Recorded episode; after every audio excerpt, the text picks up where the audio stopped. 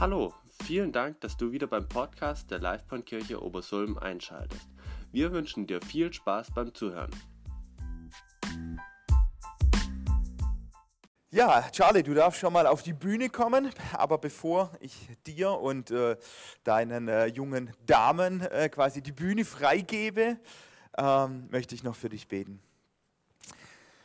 Vater, vielen Dank, dass du ja, uns einfach begegnen möchtest und ich danke dir jetzt einfach für den Charlie, der sich vorbereitet hat, ähm, dein Wort für uns auszulegen und ich danke dir, dass du ja, ihn gebrauchen möchtest und ich möchte dich bitten, dass du ja, zu uns sprichst, dass wir dich hören, dass wir dich verstehen dürfen und dass wir einfach gestärkt werden. Amen. Guten Morgen. Wie hast du so schön gesagt, heute soll es um junge Menschen gehen, junge Mädels oder was? Ich weiß zwar gar nicht, wie wir da drauf kommen sind. Eigentlich ist das Thema, sei klug. Ne? Aber das erinnert mich so ein bisschen an äh, Henscheid. Der Henscheid, der hat auch mal ein Buch geschrieben, das hieß Die Mätresse und, das, und der Bischof. Und eigentlich ging es überhaupt nicht um eine Mätresse und einen Bischof, aber er hat gesagt, wenn er das Buch so genannt hätte, wie, ähm, oder in dem Titel das gehabt hätte, um was es eigentlich geht, nämlich um zwei Brüder, hätte niemand den, das Buch gekauft. Von daher freue ich mich, dass ihr heute da seid. Aber ich möchte es dennoch kurzweilig für euch machen und ich hoffe, dass ähm, die jungen Menschen kommen auch vor. Aber ähm, es ist jetzt nicht wirklich die Kernaussage, sondern die Kernaussage ist eher, sei klug und ich weiß nicht, ob du es wusstest, es ist ja jetzt das Jahr 2020 zu Ende gegangen und das Jahr 2020 war ein ganz besonderes Jahr, weil in jedem Jahr wird ja ein besonderer Mensch geehrt. Wisst ihr denn, wer 2020 so geehrt worden ist? Vielleicht. Wer war das? Donald Trump. Ja, okay, vielleicht auch. Hölderlin. Hölderlin. Sind wir nicht alle stolz, dass 2020 das Hölderlin-Jahr war? Ich sehe keine Begeisterung. Ich wüsste auch nicht, wenn ich nicht eine Zeitung gelesen hätte, wo das drin gestanden wäre. Ich weiß auch nicht, wer das sonst noch mitbekommen hat. Aber Hölderlin ist ja jetzt nicht so fern von uns. Ne? Ich meine, immerhin war der in Tübingen, man hätte es wissen können. 2021 das ist jetzt hier für die junge Fraktion im Hintergrund. Da könnt ihr nächste Woche oder übernächste Woche dann in der Schule ein bisschen glänzen. Weil 2021 ist das Jahr von Heinrich Mann und Fjodor Dostojewski. Wusstet ihr das? So, wunderbar. Hat sich schon gelohnt, dass ihr heute hierher gekommen seid. Merkt euch das, Heinrich Mann, Fjodor Dostojewski und wenn es jetzt darum geht, gutes neues Jahr und so weiter und so fort, dann könnt ihr sagen, ich bin stolz drauf, dass es ein Jahr von Heinrich Mann wird. Zum Beispiel. Na, redet man mal über was anderes. Also merkt euch das. Ähm, ah ja, das wollte ich euch noch erzählen, weil letztens ist ein Schwabe mit dem Auto an einem vorbeikommen, beziehungsweise ist ein Auto an einem Schwaben vorbeigefahren und da geht das Fenster runter. Ja. Sagt er raus, do you speak English? Neu. Ruski? Neu. Italiano? Neu. Parlez-vous français? Neu! Und der Fahrer winkt ab, ne, dreht die Scheibe wieder hoch, das Auto fährt weg. Und dann sagt der eine zum anderen, Mensch, hast du das gesehen? Das war ein wahrer, kluger Kopf spricht fließend vier Sprachen. Na und? Was hat es denn gebracht? Und das ist die Frage heute eben. Was bringt die Klugheit? Wenn ich klug bin, wenn ich klug bin, aber mein Ziel nicht erreicht, dann bringt es ja überhaupt nichts. Starten wir mit dem Thema. Wenn ich in eine Konkordanz gehe und mal nachschaue, wie oft Klugheit in der Bibel vorkommt, dann stelle ich fest, dass es 93 Mal der Fall ist, zumindest in der Lutherbibel. Wenn ich schaue, wie oft klug vorkommt, dann ist es noch 46 Mal. Und wenn ich nach Weisheit schaue, dann sind es 302 Mal. Jetzt eine Frage. Wer von euch wäre gern klug? Okay. Wer ist denn schon klug? Aha. Und wer gehört zu keiner der beiden Kategorien? Okay, also wunderbar. Ähm, starten wir. Wenn, wenn wir in die Bibel reingehen, dann braucht es gar nicht allzu lang, bis es zum ersten Mal um Klugheit geht. Und zwar geht es genau bis zum 1. Mose 3,6. Und da heißt es dann, und das Weib sah, dass von dem Baum gut zu essen wäre und dass er eine Lust für die Augen wäre und verlockend Warum? Weil er klug machte. Der Rest ist bekannt. Sie nahmen von der Frucht aß, gab ihrem Mann und perfekt war der Sündenfall. Klug gemacht, Torheit gemacht. Klug gedacht, Torheit gemacht. Man kann also wirklich sagen, der Wunsch, klug zu sein, ist so alt wie die Menschheit. Und wenn wir jetzt über Klugheit sprechen, würde ich gern auf zwei, drei Punkte mal schauen. Und wir können mal das erste Wort mit reinnehmen, Tobi. Und zwar ist es ein Psalm, der Psalm 90. Genau, du musst eins, immer nur eins, genau. Lehre uns bedenken, dass wir sterben müssen, auf dass wir klug werden. Wisst ihr, von wem dieser Psalm ist? Von Mose, genau. Lehre uns bedenken, dass wir sterben müssen, auf dass wir klug werden. Und ich finde das schon interessant, ne? weil was bleibt denn von einem Mensch übrig, wenn er stirbt? Ein paar Fotos, vielleicht ein paar persönliche Dinge, paar typische Erinnerungen, ein paar Aussprüche. Und wenn du auf den Friedhof gehst, wenn es gut geht, hast du ein Fleckchen Erde. Mehr nicht. Wenn wir jetzt aber hier das Ganze ein bisschen im Kontext lesen würden, ne, dann würden wir feststellen, dass Mose weder sagen möchte, hey, Neuigkeit für dich, auch du musst sterben. Darum geht es weniger. Ja, also es ist nicht, ist nicht von wegen, hey, ich habe was ganz Neues entdeckt, du wirst sterben müssen, und es geht auch weniger darum, dass er, dass er möchte, dass wir in Angststarre verfallen, sondern, jetzt können wir das mal einzeln durchklicken, Tobi. Er stellt fest, hey, bedenk, dass du sterben musst, weil es gibt einen Gott, der von Ewigkeit zu Ewigkeit lebt, der schon ewig da war und der immer da sein wird. Steht im Vers 2. Nächster Punkt. Und dieser Gott, der ist so viel gewaltiger als du, weil tausend Jahre sind in seinen Augen so kurz wie ein gerade vergangener Tag. Das heißt, wenn wir 70 bis 80 Jahre leben werden, das ist für uns vielleicht viel oder wenig, je nachdem, wie du gestrickt bist, aber für Gott ist es nichts. Es ist nichts. Nächster Punkt. Wer erkennt, wie gewaltig dein Zorn und dein Grimm ist? Wer begreift, welche Ehrfurcht ihm gebührt?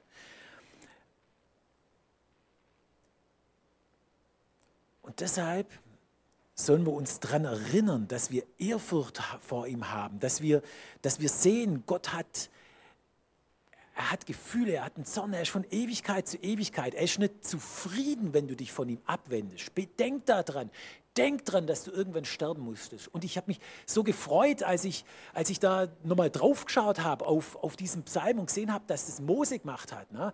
Weil Mose, also wenn einer festgestellt hat, wie sehr ich von Gott abhängig bin, dann ist es doch Mose. Wenn ich, einen, wenn ich mehrere Millionen von Leuten, je nachdem, welche Auslegung man nimmt, ne, gibt es ganz unterschiedliche Zahlen, in die Wüste führe und nichts zu trinken habe, dann ist das ein Problem na, dann, dann werde ich auch relativ schnell mit dem konfrontiert. So ein Leben kann unheimlich kurz sein. Ja? Mensch, und werd klug, denk daran, da ist ein Gott. Ja, gib ihm die Ehre, zeig ihm Ehrfurcht, bleib an ihm dran.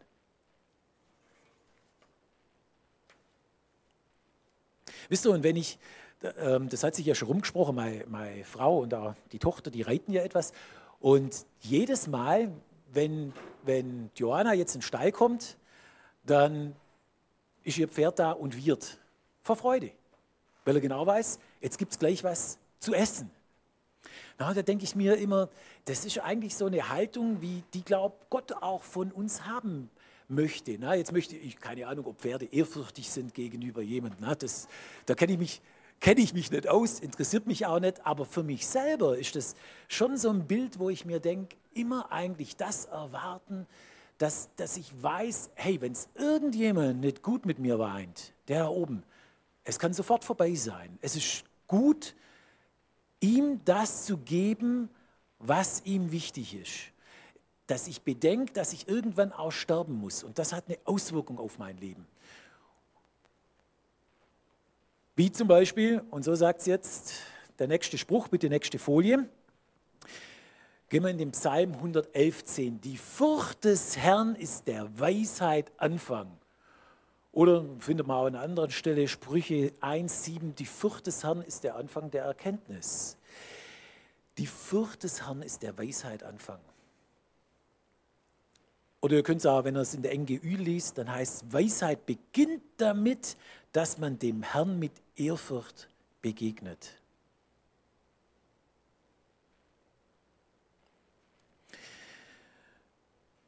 Was ist Ehrfurcht? Was ist für euch Ehrfurcht? Habt, ich weiß nicht, habt ihr euch da schon mal Gedanken drüber gemacht? Könnt ihr mal ganz zurufen. Ich habe da echt ein Problem. Also ich, ich muss auch nachschauen, ich habe ein paar Punkte mit dabei. Aber was, was hey, wenn die, wenn die Furcht des Herrn der Weisheit Anfang ist, die Ehrfurcht des Herrn der Anfang der Erkenntnis ist, was heißt das eigentlich?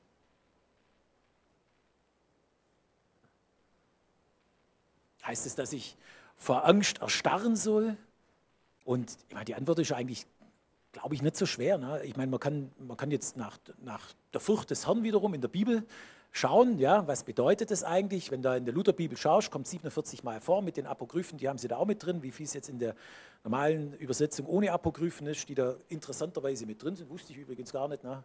Aber wenn man sich auf so eine Predigt vorbereitet, kommen da manchmal interessante Sachen raus, dass wenn ich im, im, ins Internet reingehe, ne, dass dann plötzlich äh, der Makkabäer dann irgendwo mit dabei ist, eine Luther-Übersetzung, wusste ich nicht. Ne? Keine Ahnung, wenn man da irgendjemand eine Antwort drauf geben kann, gerne.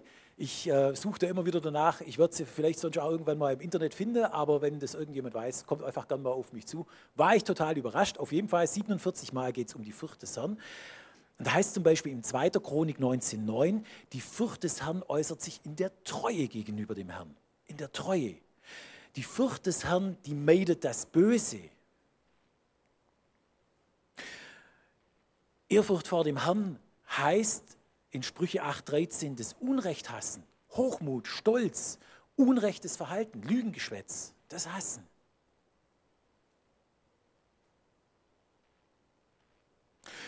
Und im Neuen Testament, im Kolosser 3,22, das kann man, denke ich, auch übertragen, da heißt die Ehrfurcht vor dem Herrn, dass man nicht den Menschen gefallen möchte. Eigentlich richtet sich das an die Sklaven, aber ich denke, das kann sich auch an jeden Arbeitnehmer dann richten. Ja, ähm, gefällt nicht den Menschen, sondern macht die Dinge aus Ehrfurcht vor dem Herrn.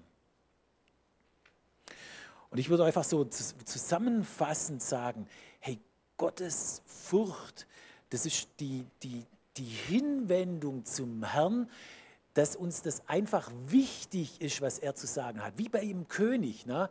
Wenn ich genau weiß, der herrscht über mich, es wird, er wird irgendwann über mich richten, dann ist es auch ganz gut, auf denjenigen zu hören, was er auch zu sagen hat. Ähm, Wäre vielleicht mal interessant, würde ich gerne mal eine Predigt darüber machen, werde ich auch noch machen, darüber, was, was für ein Fluch und Segen spricht eigentlich der Herr uns zu. Ne? Es ist immer eine Wahl. Ich kann mit allem, was ich tue, tagtäglich, kann ich mir eigentlich überlegen, wende ich mich dem Herrn zu oder wende ich mich ihm ab gehe ich vor Ehrfurcht vor den Herrn und frage, hey Herr, was ist dir wichtig, was du heute mit, mit, was du mit meinem Leben vorhast? Oder aber ich sage, das ist mir sowieso egal. Das ist im Endeffekt die Grundentscheidung. Und die kommt, denke ich, in diese Ehrfurcht auch zum Tragen. Die Frage, was, Herr, soll ich denn tun? Bringen auch gleich noch ein paar Beispiele dazu. Also, halten wir mal fest, ist gut für euch Schüler dahinter, Gottes Weisheit ist keine Schulweisheit. Wahrheit im Sinne Gottes hat nichts zu tun mit der Schule. Und ähm, ich denke, der größte Wissenschaftler kann ein absoluter Tor in den Augen Gottes sein. Und der kleinste Mann, der absolut geringste, sei es der Straßenkehrer oder der Hirte oder wer auch immer, der kann der Größte sein in Gottes Augen. Warum? Weil er auf das hört, weil er Ehrfurcht hat, was Gott ihm sagt. Ja, und so gibt es einfach Leute, die sind zwar gescheit, aber dumm. Beim Wissenschaftler, ist mir so eingefallen beim drüber nachdenken, ich sage es euch jetzt einfach mal, aber ich fand das einfach lustig. Ähm, Viele Wissenschaftler haben ja einen Doktor. Ne, da muss man manchmal schon fragen, ob das nicht was mit Torheit zu tun hat, weil es ist ja schon im Namen drin, ja, Doktor. Ähm, weiß nicht, ne, es gibt ja auch andere, die gescheit sind, ne, also die, die nicht dumm sind, ähm, die eben auch weise sind, die nicht nur gescheit sind, sondern die auch weise sind. Ja? Und man muss einfach sagen, ähm, die Bibel sagt ganz einfach, ganz salopp gesagt, wer den Willen Gottes tut, ist weise und wer den Willen Gottes nicht tut, hat eine Meise. Man kann es auch anders sagen, so heißt es dann im 1. Korinther 3,19, was die Welt für klug hält, das ist bei Gott töricht. Und ein letztes Klugheit und Alter schützen natürlich vor Torheit nicht. Das, von daher kehrt euch hin zu ihm. Noch ein Spruch dazu und dann kommen wir zu den jungen Frauen. In Christus liegen verborgen alle Schätze der Weisheit und Erkenntnis. In Christus liegen verborgen alle Schätze der Weisheit und Erkenntnis. Was heißt denn das? Und warum ist es so? In Christus liegen verborgen alle Schätze der Weisheit und Erkenntnis. Das heißt ja eigentlich, wenn ich mich zu Christus hinwende, wenn ich auf ihn schaue, dann habe ich, dann sehe ich alle Schätze der Weisheit und Erkenntnis. Ja, was hat denn Jesus getan? Jesus hat eigentlich, finde ich, nichts anderes gemacht, als er ist ehrfürchtig vor Gott gestanden und hat den Willen Gottes getan. Das war seine Weisheit. Und wenn er nicht weiter wusste, dann hat er einfach gesagt, dein Wille, o Herr, geschehe. Er hat entweder den Willen Gottes getan, all das, was ihm wichtig ist, das kann ich im Wort nachlesen, das kann ich im Gebet erfahren. Und wenn er nicht weiter wusste, hat er gesagt, Herr, dein Wille geschehe. Lasst uns noch in den Bibeltext reinschauen. Ich lese euch das kurz vor. Also, wenn der Menschensohn kommt, dann wird es mit dem Himmelreich so sein wie mit zehn Brautjungfern, die ihre Fackeln nahmen und dem Bräutigam entgegengingen. Fünf von ihnen waren töricht und fünf waren klug. Die Törichten nahmen zwar ihre Fackeln mit, aber keinen Ölvorrat. Die Klugen dagegen hatten außer ihren Fackeln auch Gefäße mit Öl dabei. Als sich nun die Ankunft des Bräutigams verzögerte, wurden sie alle müde und sie schliefen ein. Mitten in der Nacht ertönte plötzlich der Ruf, der Bräutigam kommt, der Bräutigam kommt, geht ihm entgegen. Die Brautjungfern wachten alle auf und machten sich daran, ihre Fackeln in Ordnung zu bringen. Die Törichten sagten zu den Klugen, hey, gebt uns was von eurem Öl, unsere Fackeln gehen aus. Aber die Klugen erwiderten, das können wir nicht, es reicht sonst weder für uns noch für euch.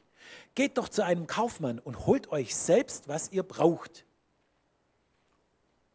Die Törichten sind offensichtlich losgegangen, weil das heißt dann hier in Vers 10, während die Törichten weg waren, um Öl zu kaufen, kam der Bräutigam.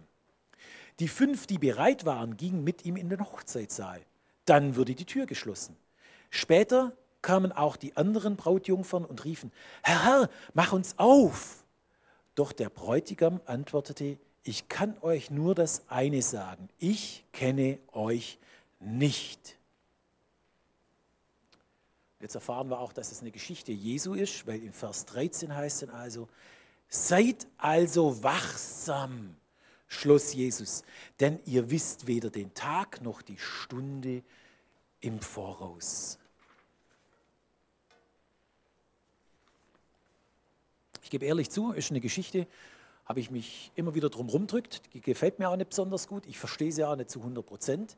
Aber ich habe ein paar Fragen da dran und die möchte ich mit euch anschauen. Punkt 1. Was ist der Unterschied zwischen den Klugen und den Toren? Punkt 2.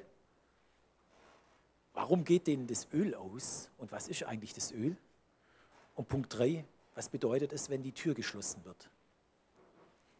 Und zwar, wenn man wenn man in diesen Text reingeht, gibt es da relativ viele Fragezeichen, weil es gibt davor, es geht um die Endzeitreden äh, Jesu und da ist natürlich schon mal die Frage, ähm, welcher Lehre hänge ich eigentlich an, wann wird Jesus wiederkommen und so weiter und so fort. Ne? Es gibt sehr viele Fragen und in diesem Kontext wird diese Geschichte erzählt. Von daher ist auch schon mal die Frage, was sind eigentlich die Brautjungfern? Aber ich denke, die Geschichte Jesus ist die Geschichte so wichtig, dass er sie erzählt, dass wir dennoch, auch wenn wir vielleicht in manchen Punkten da unterschiedlicher Meinung wären, ähm, dass wir dennoch auf die Kernpunkte gemeinsam draufschauen können.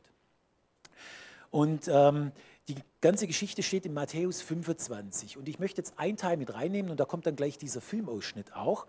Ähm, Jesus sagt nämlich kurz vorher in Matthäus 24, wie es in den Tagen Noahs war, so wird es auch sein, wenn der Menschensohn kommt.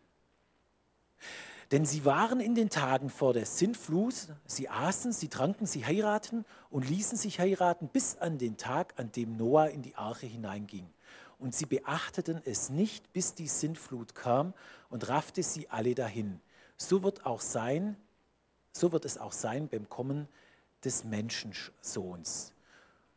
Und dann sagt Jesus schon vorher, bevor hier diese Matthäus 25 kommt, darum seid auch ihr bereit, denn der Menschensohn kommt zu einer Stunde, da ihr es nicht meint. Also, es wird ähnlich sein wie bei Noah. Und ich möchte euch mal einen kurzen Filmausschnitt aus Noah zeigen und wahrscheinlich wirst du das Licht ausmachen müssen. Es ist ziemlich dunkel, weil es auch eine relativ finstere Szene. Nur mal bis dahin, ich weiß nicht, inwieweit man das überhaupt erkennen konnte die Menschen, die draußen sind, die Menschen, die in der Arche sind. Ähm, die Wassermassen kommen an und am Schluss wird die Tür geschlossen. Und wer drin ist, der ist in Sicherheit, der ist in der Arche und wer draußen ist, hat keine Chance. Und eins wusste ich schon immer, als ich diese Bibelstelle gelesen habe. Ich will in dem Festsaal sein. Ich will zu kann mich zwar schlecht als Brautjungfer vorstellen, ne, aber ich will auf jeden Fall da mit drin sein.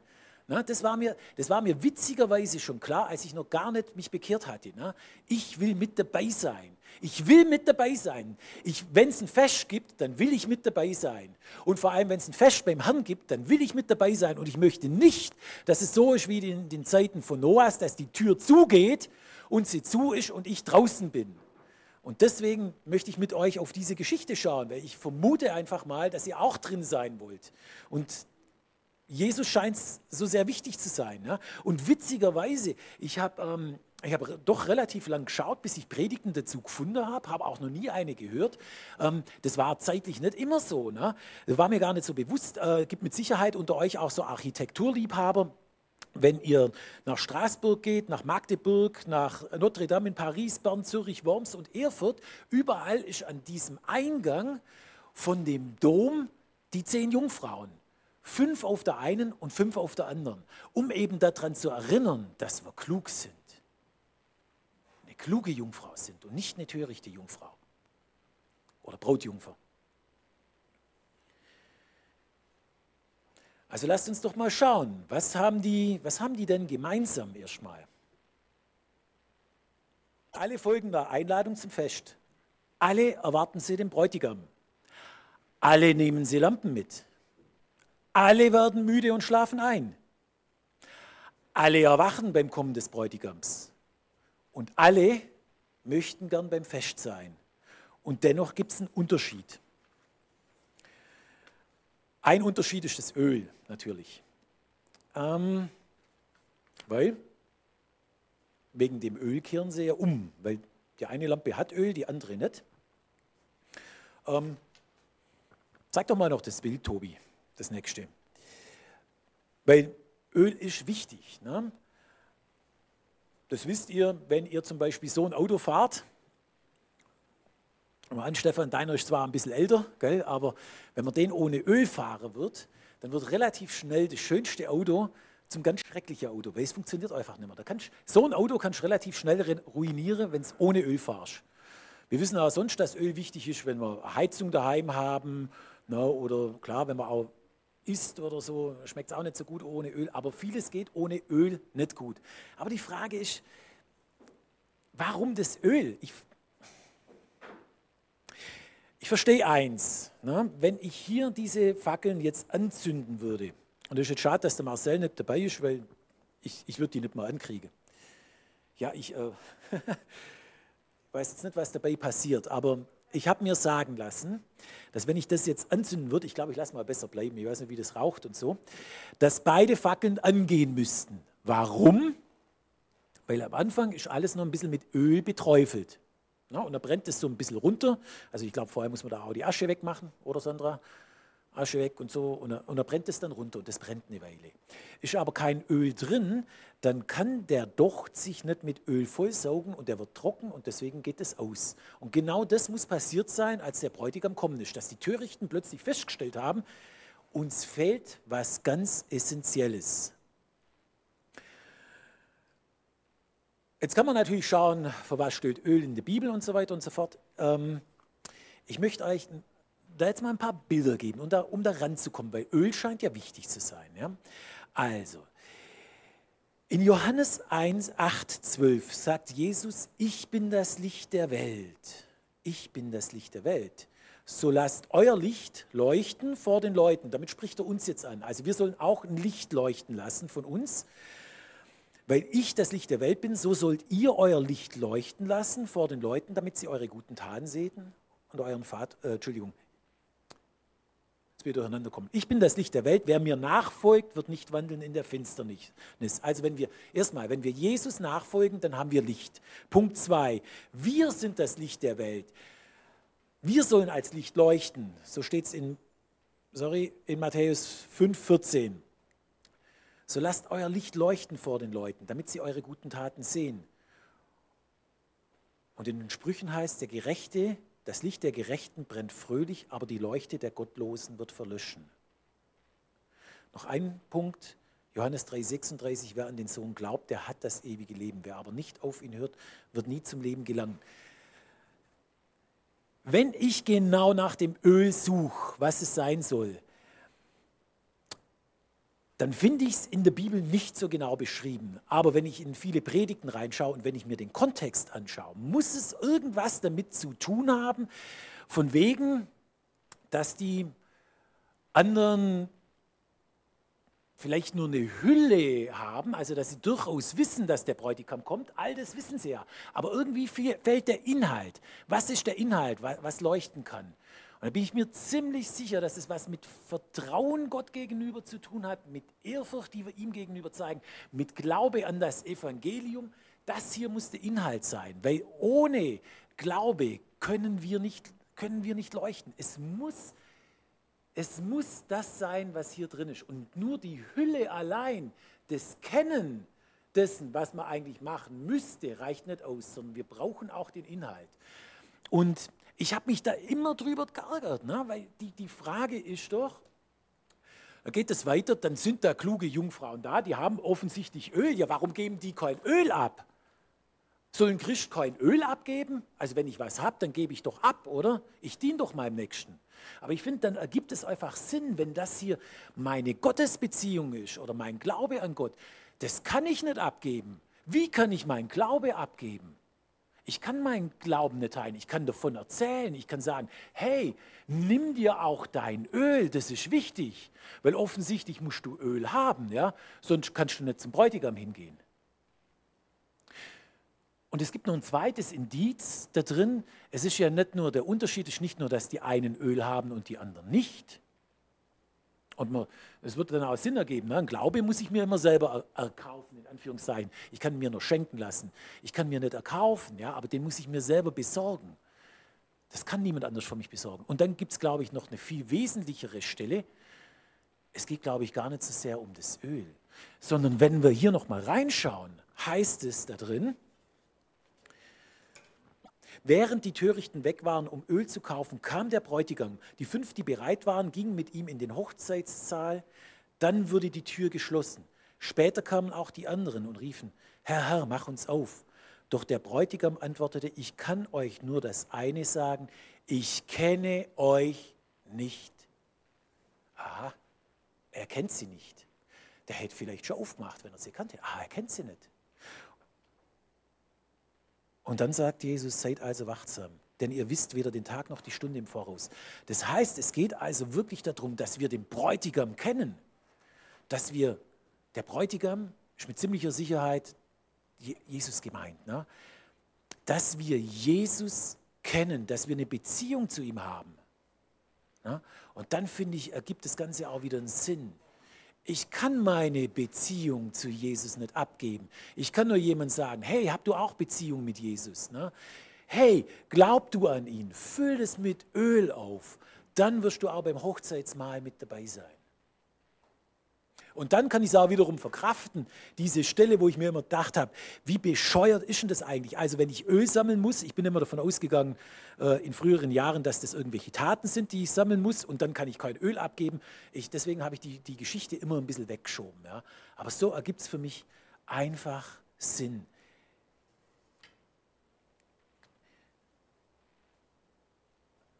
Ja, und witzigerweise, aber das habe ich schon mal erzählt, das hat sich auch wirklich dann in meinem Leben verändert mit meiner Bekehrung, dass ich wusste, ich bin in diesem Festsaal drin, dass nicht nur ich Jesus kenne, mit, was heißt, wie gut kenne ich ihn, na? also ich kenne ihn zumindest ein bisschen, aber eben auch dieser Friede drüber, dass er sagt, hey, aber ich kenne auch meine Schafe. Na? Diejenigen, die sich an ihn halten möchten, die kennt er und die sind auch mit dabei. Und das gilt für Bräute, für Brautjungfern und auch für junge Männer. Auch für Ältere. Und irgendwann, und deswegen auch dieses, dieses Bild mit dem Mose, und ich glaube, deswegen steht es auch drin, und ich fand, das kam hier in diesem Film so unendlich raus, wenn die Tür geschlossen wird, dann ist sie zu. Dann ist unterschieden zwischen drinnen und draußen. Und deswegen kauft die Zeit aus, gebt das Wort weiter. Und wenn ihr selber noch nicht so weit seid oder noch nicht das mit Jesus festgemacht habt, ein Leben mit ihm festgemacht habt, wenn ihr noch nicht sicher seid, ob ihr drin seid im Saal, ob ihr mit dabei seid, hey, er kommt nachher einfach vorbei. Weil es gibt, es gibt, denke ich, auch in der Bibel, und das ist das, worauf Jesus hinweisen möchte, und das ist der letzte Punkt, es gibt ein Point of No Return. Wenn ein Flugzeug an den Nordpol fliegt, dann hat es eine letzte Auftankstation und du kennst es vielleicht, Frank, mit Alaska oder so, da ist es vielleicht auch so. Und wenn du dann fliegst und eine gewisse Strecke geflogen bist, dann ist eines klar, du kannst nicht mehr umdrehen. Es gibt kein Umdrehen mehr. Und wenn, das ist das allerletzte Bild, ihr kennt diese Katastrophe vielleicht noch, Prolog könnt ihr hier streichen, das ist aus einer alten, hier, als diese Concorde gestartet ist, die haben schon beim Start gemerkt, dass hier der Tank kaputt ist. Aber sie hatten den Point of No Return überschritten. Sie konnten nicht mehr umkehren. Sie mussten starten. Die Landebahn wäre zu kurz gewesen, um noch abzubremsen. Und genauso, ich glaube, das ist das, was Jesus da uns, sagen, uns auch sagen möchte. Leute, ihr wisst nicht, wann ihr kommt, aber es gibt dann einen Point of No Return. Irgendwann wird die Tür geschlossen.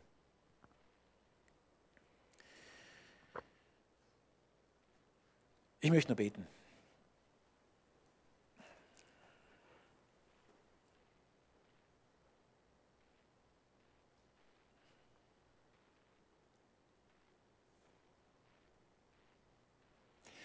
Herr, ich möchte dir einfach danken, dass du gekommen bist, um alle zu retten. Du möchtest, dass wir alle mit dabei sind beim Fest, Herr. Und Du sagst zu uns an so vielen Stellen, dass wir klug sein sollen, dass wir ehrfürchtig sein sollen, dass wir uns nach dir ausstrecken sollen, dass wir bedenken sollen, dass wir sterben müssen, auf dass wir klug werden, dass wir ja unseren Blick wegwenden von unserem Leben hin auf Jesus, den Anfänger und Vollender des Glaubens, dass wir die Weisheit aus dem Wort nehmen, dass wir die Weisheit, die Jesus transportiert hat, dass wir das aufnehmen, dass wir Beziehung mit dir suchen, Herr, dass wir an dein Evangelium glauben, sodass auch du bei uns, wenn es in den Festsaal geht, zu uns sagen wirst, ich kenne dich und dass wir mit dabei sind. Herr, ich bitte dich, dass wir einfach klug sind und dass wir nicht töricht sind und dass wir wirklich zu den Klugen gehören. Und ich bitte dich wirklich, dass wir ja da auch ein geheiligtes Leben führen in der Nachfolge, Herr, und dass es uns wirklich auf dem Herzen liegt, von dir weiterzugeben, von dir zu zeugen und vor allem auch von dir aufzunehmen. Unser Gefäß mit deinem Öl füllen zu lassen, Herr. Hab Dank, Herr, dass wir dich haben.